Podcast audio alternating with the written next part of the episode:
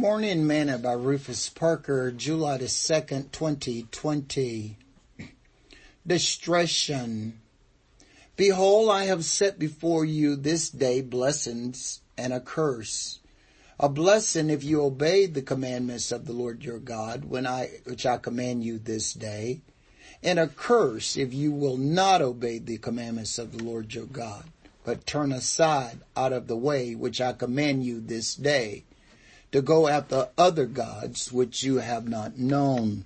Deuteronomy chapter 11 verse 26 through 28. Today's morsel. Having discretion gives us the ability to choose and to make right choices and decisions. But sad to say, many today are void of it.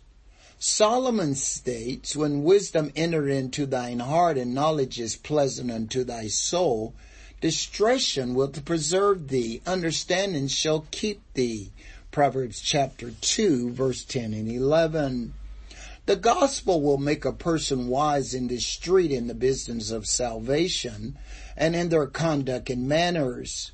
And the discretion it gives them will put them on guard and direct them to watch against every error and every false way.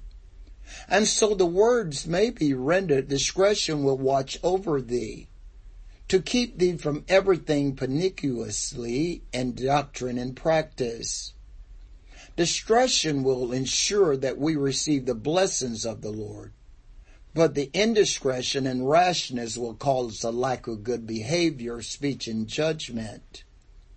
Both blessings and cursings are of the Lord.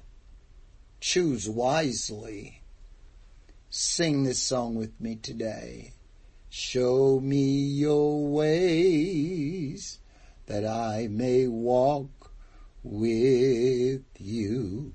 Show me your ways that I put my hope in you.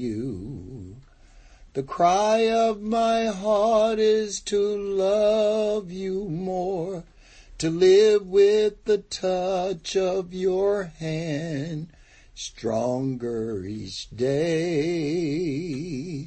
Show me your ways. Thought for today, both blessing and cursings are of the Lord.